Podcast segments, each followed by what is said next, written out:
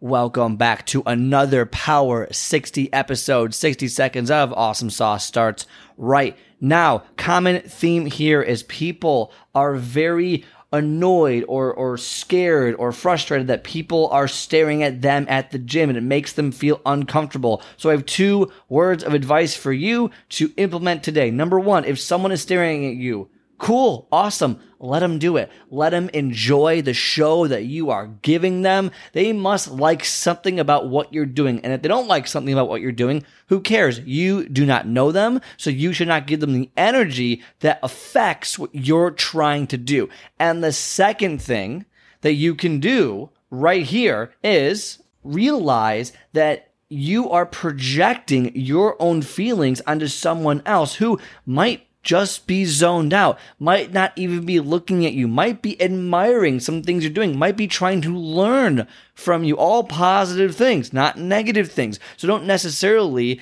try and project what you're feeling onto someone else. All right. That just leads to a whole bunch of different trouble. So take those two things and implement them today.